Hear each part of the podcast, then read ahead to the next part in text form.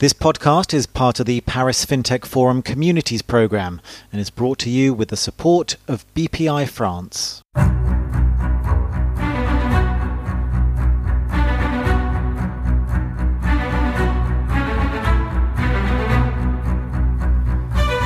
You're listening to the FinTech Podcast, the show that goes deep into the stories, the successes, and failures that went into creating some of the world's most fantastic fintechs.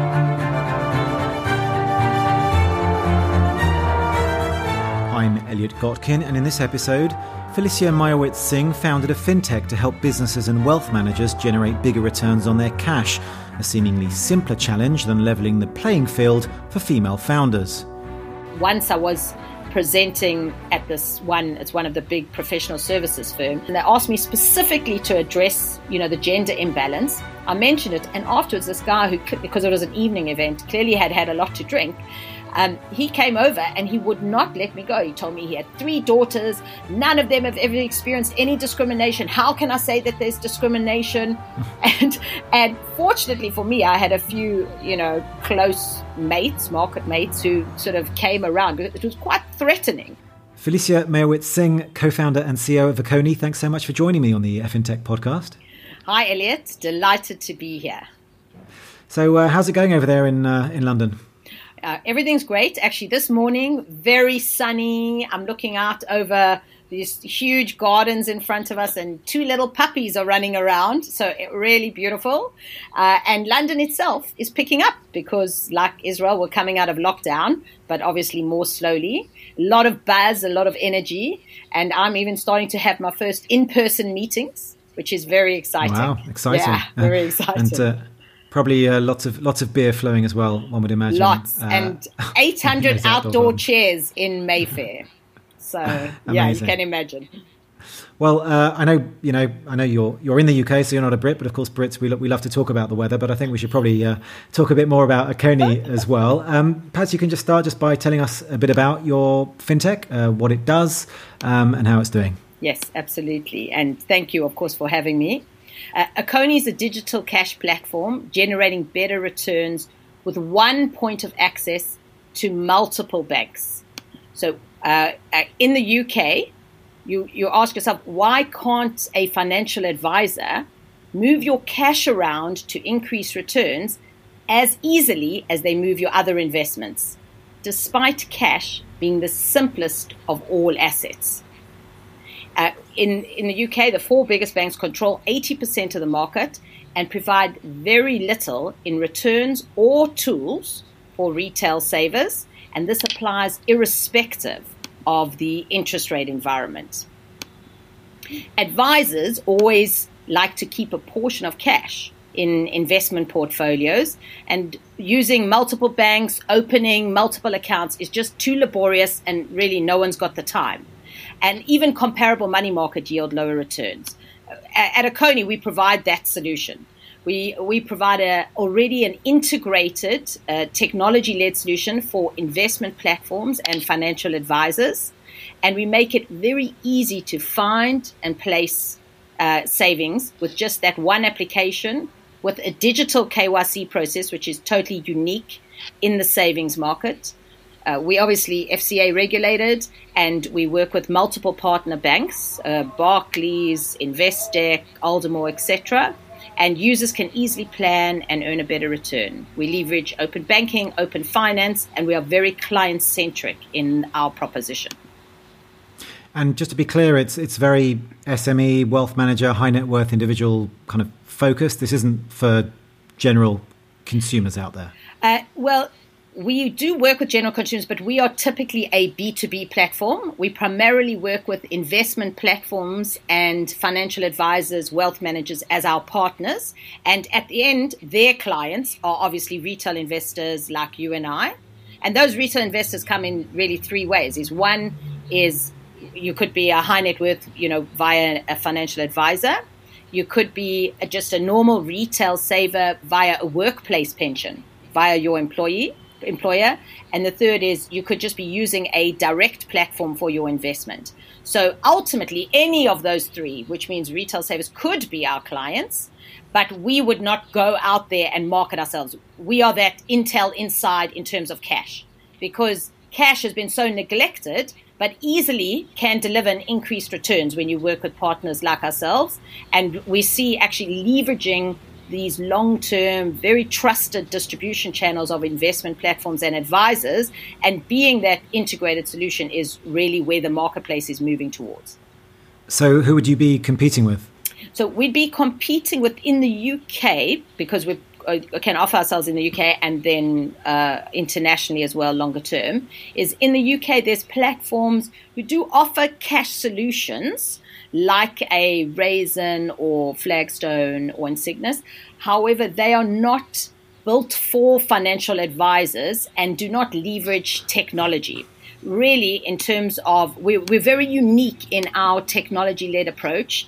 Uh, uh, you know, in order to succeed, we really focus on three aspects: that technical innovation, advisor and client-centric proposition, and designing a cash service that's very powerful and specifically for these investment platforms. And so, whereas the competition, it's sort of like two camps.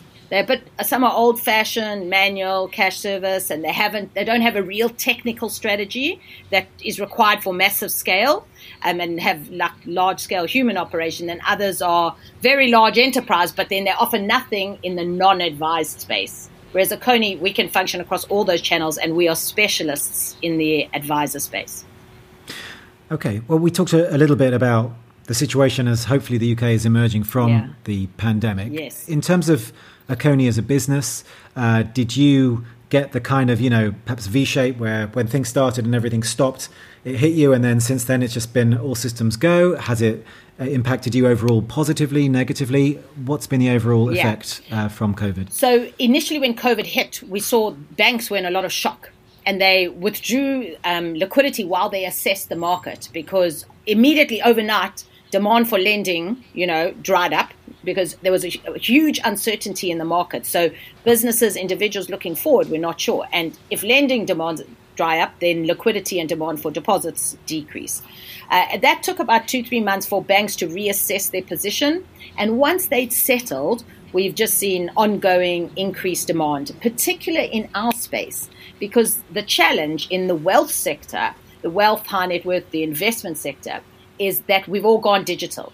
If you were a firm offering solutions before, whether you're an advisor, wealth manager, investment platform, that weren't digital, COVID has pushed you to ensure that you do offer solutions in very neglected areas, and they have to be obviously all online, and they have to be very simple that someone could do from their sofa which is why we've got you know our five minutes um, digital KYC process, and we we see that trend continuing.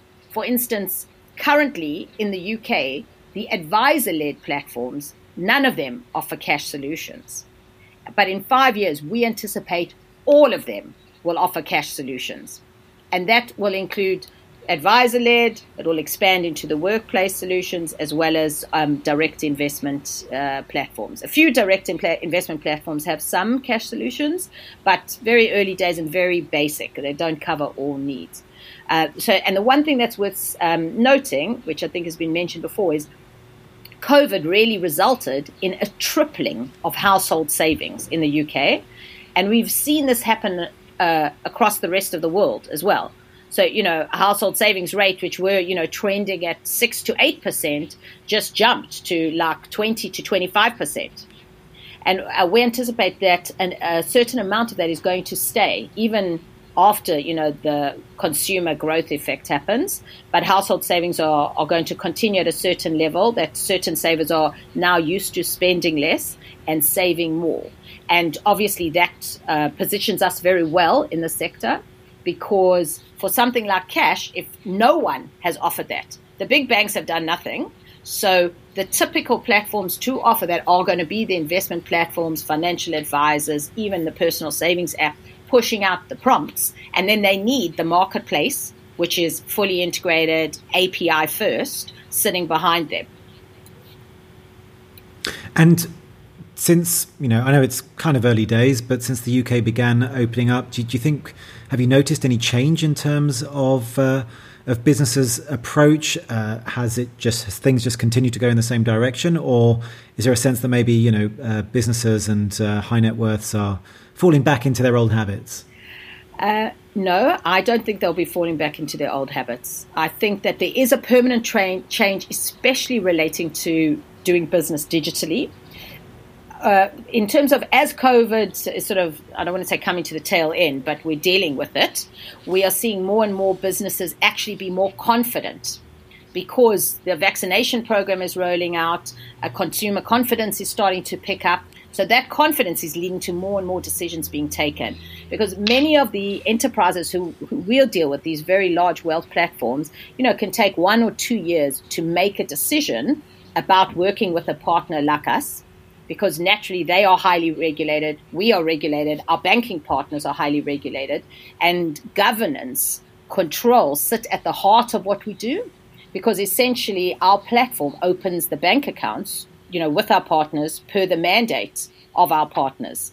And all of that, we have to ensure that while we are leading in terms of the innovation, we are also leading in terms of very strong governance controls, reporting, and metrics to our banks, our, um, working together with our advisor clients and uh, investment platforms.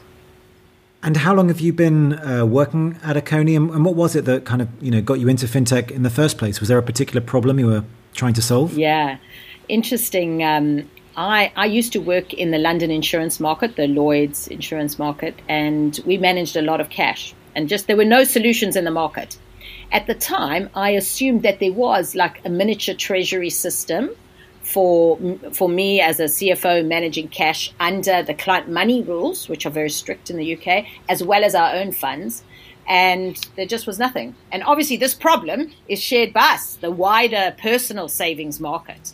And that's when I started looking at well, this could be solved by setting up a panel, and I understood a little bit about the regulatory environment. And then I obviously met Panos, who's my co-founder and our CTO, and we came together to, you know, launch Akoni. So that was a few years ago. We first launched as a SME business, you know, B2B focused platform. And then last year we focused like almost singularly on the wealth sector in terms of the opportunities. And uh, you, I think, started off life as a, as a management consultant, uh, yeah. if uh, yeah. if I if I understood correctly. Uh, was it always your plan to, um, in your mind, to create something yourself to go into business to, yeah. to be an entrepreneur? Yeah, so it just took me a long time. Um, so I started off as a management consultant and, be, and a chartered accountant at Price Waterhouse Coopers back in South Africa. And as soon as I finished my articles, I worked with a fantastic guy, Errol Grolman, who, who was one of the original founders, unknown, of Investec. And that was, it was very clear to me, you know, as, as soon as I finished articles, I, I wanted to start my own business, but I needed some experience because I'm very financial services focused. And there's some elements of financial services that just quite simply due to having very strong management and governance controls, you need some experience. And so I spent those years getting that experience and then looking at different options. I, I actually went to India. we, uh, well, the first thing is in the UK, myself and some partners, we actually left our very big uh, financial services company in the insurance sector and we started our own Lloyd's broker and underwriting agency. So that was my first foray into entrepreneurship. And then after and that went well. Um, yeah, that went well. That was sold to Willis. Uh, and it was more professional and not as tech focused as I am now. We had tech, but tech was not at the heart. Really, insurance and the market were at the heart of it. And uh, then uh, from that, I decided I wanted to do something very innovative, like extremely different. And I went to India to look at setting up a micro savings, micro insurance type scheme. So leapfrogging what we know in our markets. And that was fascinating, but I, I really didn't make any money during that time. I didn't raise external funds. And the market there is very different in terms of the regulation and how things work. And I was I was quite used to the London market and the kind of FCA type regulations at that point, um, I mean, FSA in those days. And so when I came back, that was when I started looking at alternatives and set up Akoni.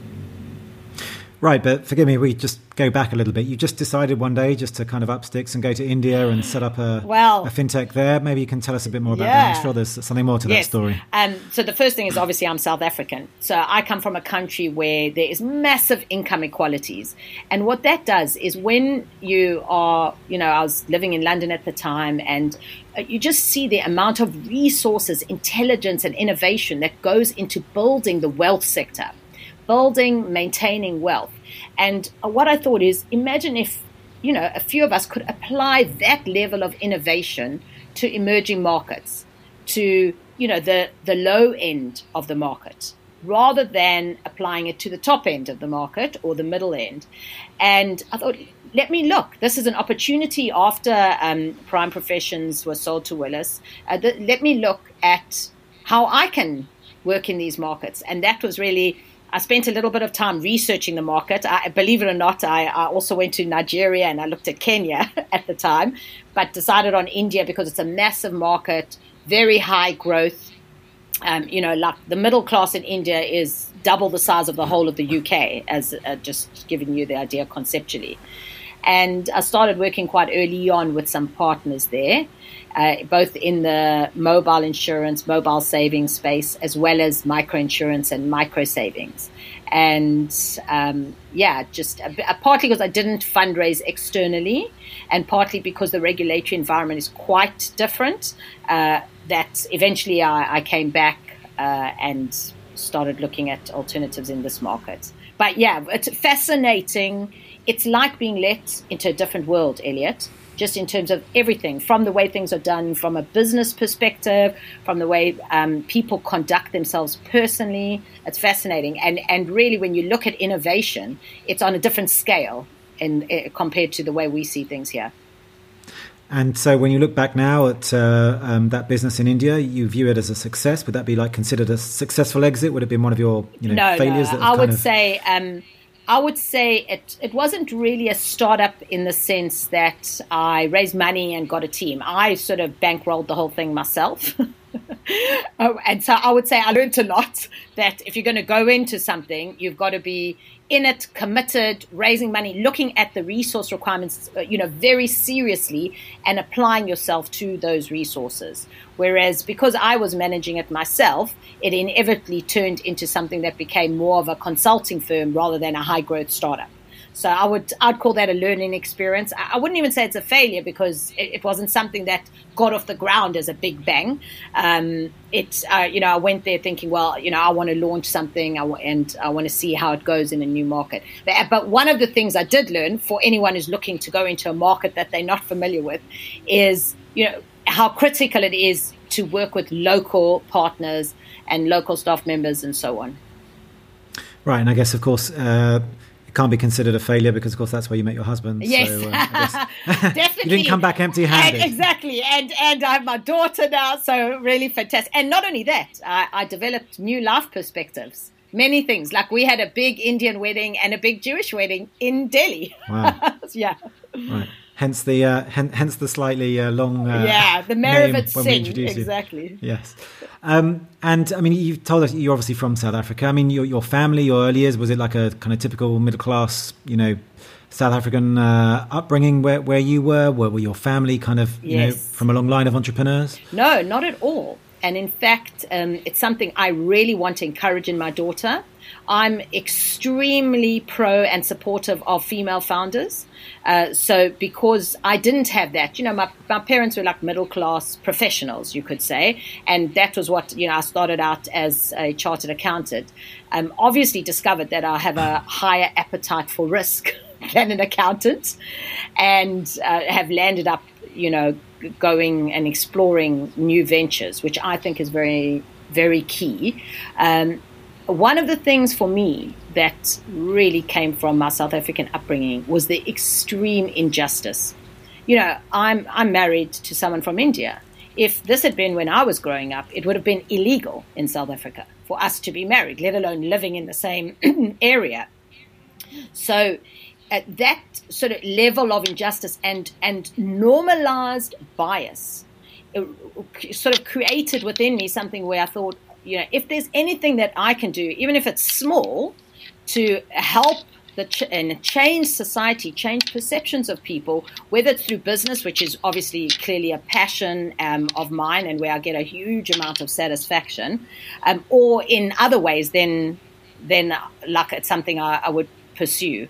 And so I've been involved in a number of charitable endeavors. Like I'm involved in something amazing called TEDxEuston for 10 years, where um, myself and together with these incredible uh, guys who are mainly public health doctors launched a, a TEDx platform for Africa in London. So for the diaspora, we flew in speakers from across the continent, including like Chimamanda Adichie, um, Albie Sachs, a whole range of very inspiring individuals, and we coordinated a very polished event every single year. Very all a labor of love.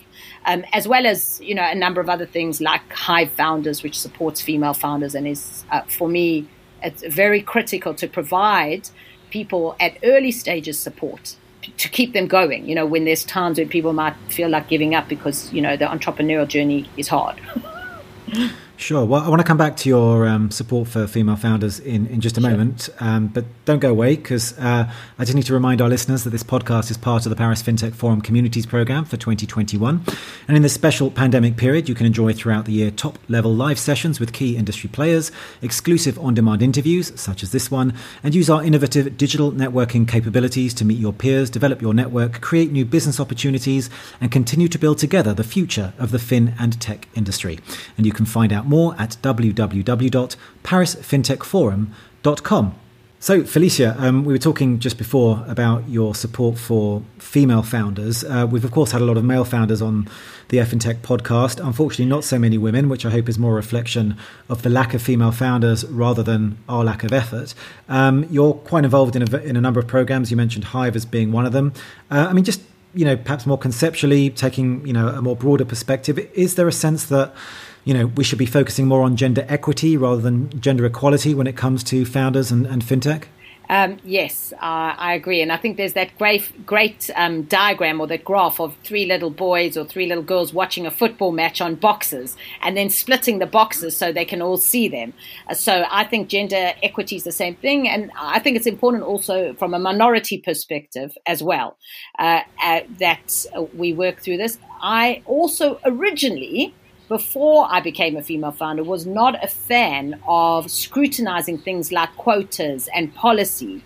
And since I've been a female founder, I've looked at that more carefully and um, also looked at leading leading lights in this, like Susanne Chishti, who's the CEO of FinTech Circle.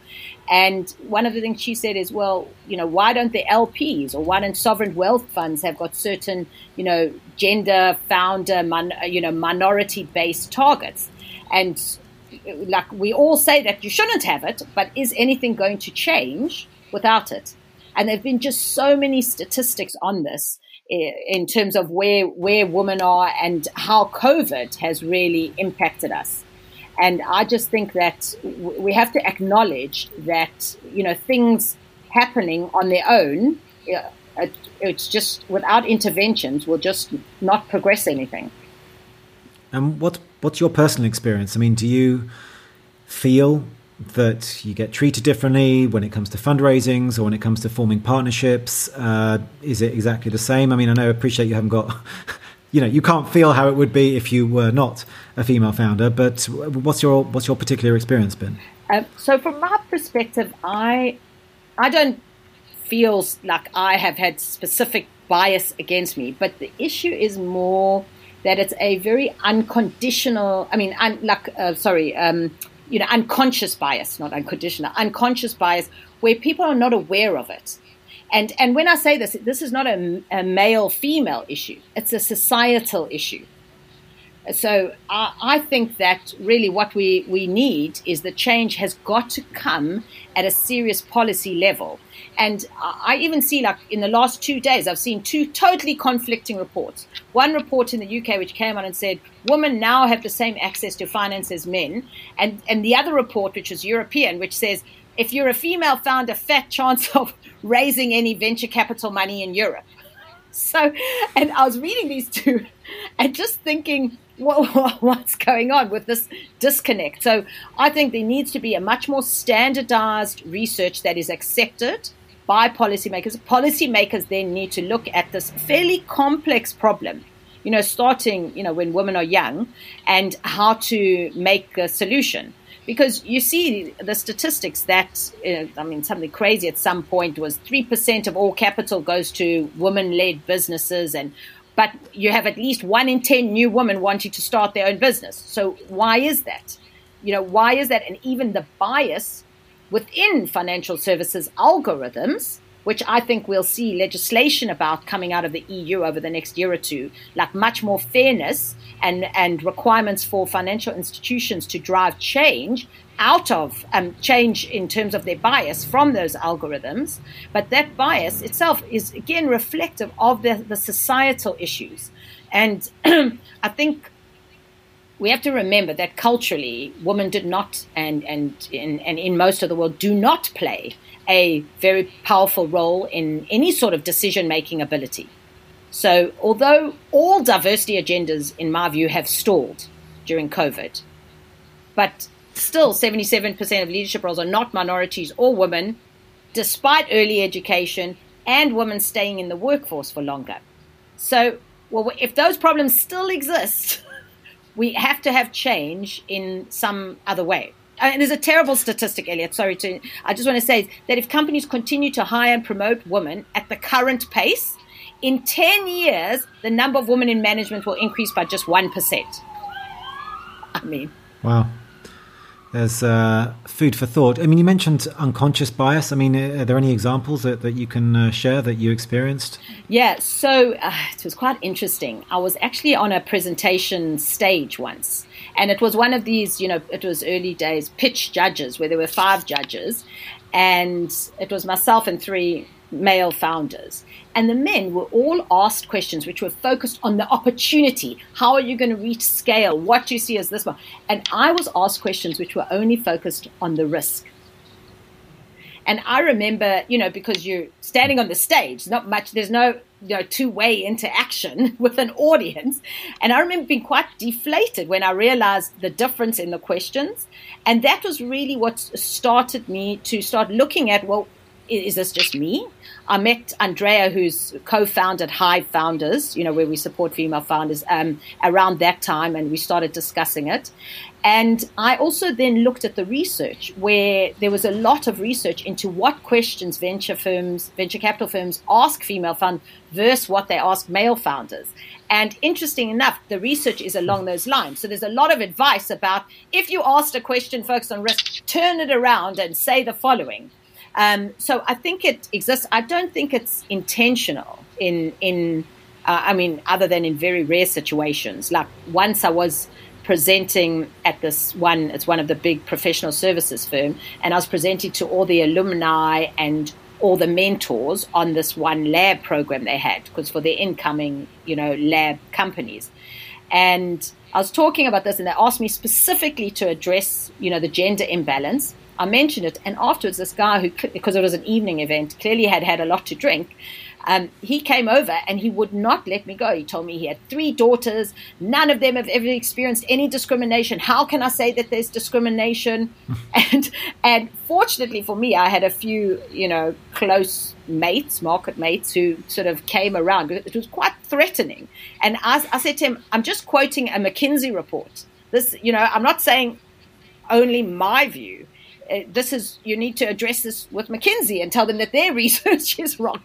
Um, so it's quite interesting when when someone sort of uh, very much has the view that you know that bias and discrimination do not exist, that it's right, just a meritocracy and we're not you know we're not all advancing. But I guess perhaps you know I appreciate it. It's nothing major, but you know uh, perhaps in the olden days people would say, well, you know, how are you going to found a business if you're, you know, going to be having a family as well? And actually, I try and flip that on its head. So when I had uh, Christian Faes, the founder of LendInvest, and I had uh, Shachar Bialick, founder of Curve. Yeah on the show, and they've got very you know small babies. So I would specifically ask them, you know, how are they managing, uh, given that they've got small children to, to running uh, running companies at the same time. But uh, it was interesting you mentioned as well about uh, the need for policymakers to to do something yeah. in this, and I think um, actually just uh, recently um, on on the day that we're doing this interview, the EU is uh, proposing new laws regarding artificial intelligence um, and also face, facial facial res- recognition as yeah. well. Um, what specifically, you know, do you think this should come top down from policymakers, whether it's regarding, uh, you know, bias, conscious or otherwise, in algorithms or in, in terms of hiring practices or funding practices, or is it something that you know the industry needs to come together to sort out, you know, sort sort sort, sort its uh, get its own house in order? I think it has to uh, come from policymakers. There's no question about this. I mean, it's uh, very crazy because if you look at this, like um, under the UN sustainable goals, obviously gender equality is one of those. And yet we still are seeing uh, 113 countries who do not have laws to ensure equal pay for equal work. Right? 29 countries which restrict the hours women can work, and 18 countries where men can prohibit their wives from working. And the reason I'm quoting those is although it might not exist in my country or your country that we live in right now, but a developer could come from one of those countries and have that cultural bias in their minds when they are doing most of these algorithms. And most of the algorithms are developed by men. So for me, you have to have some review which is coming from policymakers, like you just said on the EU side, um, both relating to image recognition, but then when we start looking at decisions around credit, around life insurance, around a whole range of financial products which are critical to the well being of families and individuals, those decisions have to be reviewed for fairness as well. And it's just interesting because we spoke about Hive founders, but myself and a group of very senior women, um, mainly CEOs and senior financial leaders, we started this organization called Open 51. And the purpose there is to promote the thought leadership around all the data that's being shared because you know 51% of the world is women and we are using a lot of open data. You know um, you know obviously in Akoni we use open banking and what we call open finance and other open APIs in order to make those personalized decisions and prompts. And we see that that just continuing. But the risk is of course that that data is not adequately being representing uh, you know uh, women in in an even way. So we have to be able to address that, you know, through giving more voices to more women as well, entrepreneurs, technologists, innovators, and so on. Right, and there are other organisations I know, such as the uh, Thirty uh, Percent uh, yeah. Club, yeah. which uh, you know uh, Ann Cairns from Mastercard is uh, heads up. Um, is is something like that? Is that a good kind of target to have? Is is it just a, an outlandish one that's just not going to be achieved in our lifetimes, or, or do you have to just start somewhere?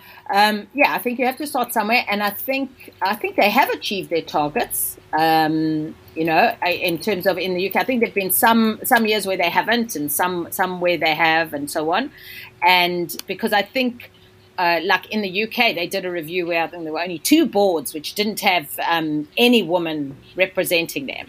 And so now the challenge for me is again around the equity that you mentioned is you don't want to just have a woman on your board just because you need to have some sort of diversity. It needs to be much more serious in terms of including in the overall agenda as opposed to a little bit of a, a tick box exercise.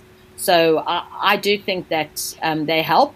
I think the issue is that what we've seen is a lot of small initiatives across um, the sector which are not driven by government and they therefore are not a consolidated or holistic integrated view. Uh, you know so you just have all these small players or small organizations and there needs to be much more coming together so everything is weaved cohesively. And uh, at Akoni itself uh, you, you presumably reach and exceed that that target. Uh, and if you do does that does that give you any kind of edge over competitors in your space because you are more balanced as a result? Not just because you're quote unquote doing the right thing. Yes. Um, but because does it actually help? Is there a business case for it as well? Yeah. So I think the first thing is there is a business case for it. Um, when they, have studied uh, companies with diverse management teams and shown that they consistently outperform in terms of revenue and profitability over the long term. So, but interesting enough, those studies are, are still not paid attention to by investors. So that's the first thing. Um, and the second is within my organization, well, what I believe, and uh, hopefully what my management team and our company believes, is that diversity as a whole, diversity of thinking, not just of gender, but diversity of thinking is really what's going to drive the innovation and creative changes that are needed, you know, whether it's for our business to thrive and working with and listening to our advisors and investment platform continuously innovating there, or more generally for society. So for me, that diversity is uh, gender, um, minorities, um, also background. You know, you don't only want people who are all, you know, gone to Oxford and Cambridge, or you don't only want people who've, you know, all gone to a certain or come from a certain region of the UK or any specific country. Uh, so yes, I think it's very important in terms of the creativity and coming up with new solutions and continuously innovating. That's which is what's key to serve clients. And a lot of fund managers and institutions these days, you know, they're no longer investing or they're investing less in companies that are either exposed to you know let's say oil and gas or um, you know polluting yeah. uh, companies or um, they might uh, you know only be investing in companies that have particular policies regarding climate change for example yes.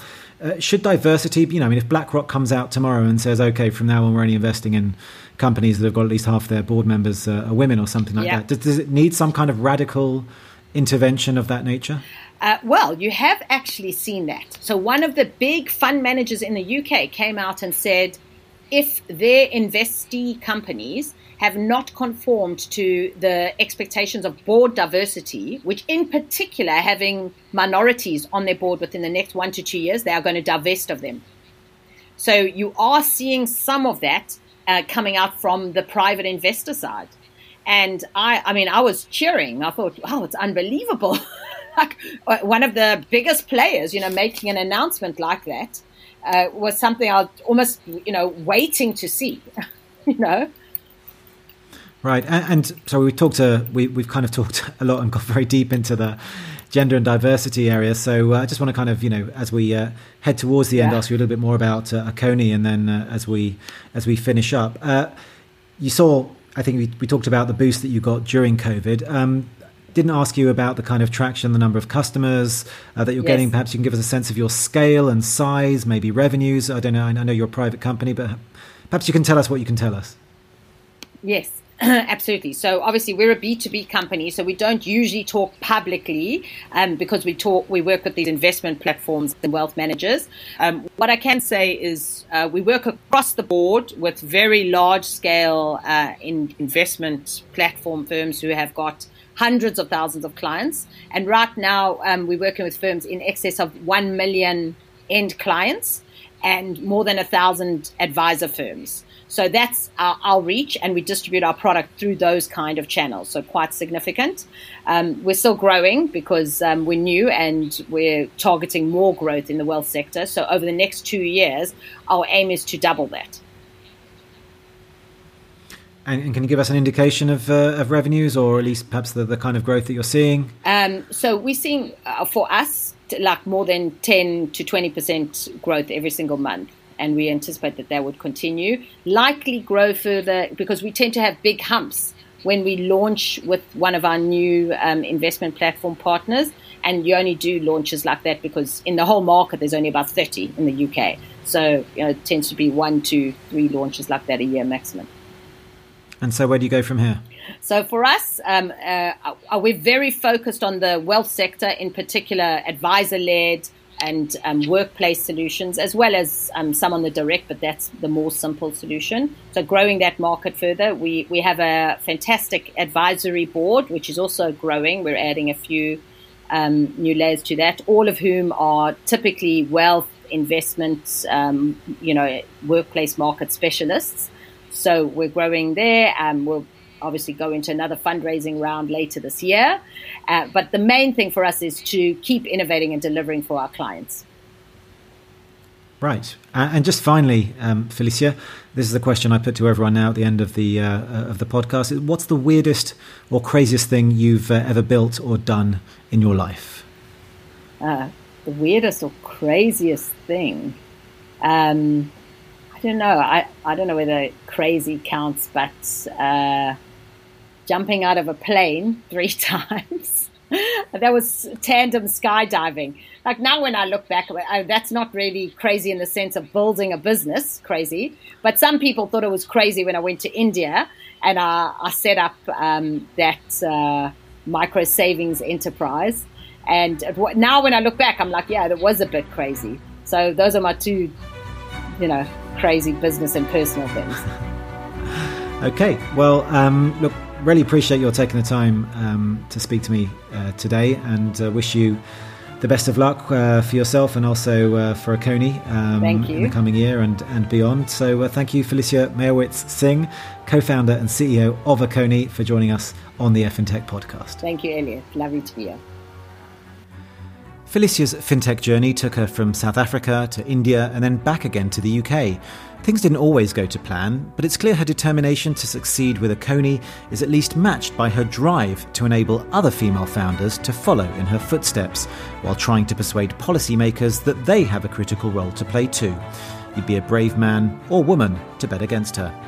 So thank you, Felicia Meyerowitz Singh, and thank you for listening to the FinTech podcast with me, Elliot Gotkin, now part of the Paris FinTech Forum Communities Programme. If you like what you heard, you can subscribe wherever you get your podcasts, and you can get updates and listen to all previous episodes via the website www.parisfintechforum.com.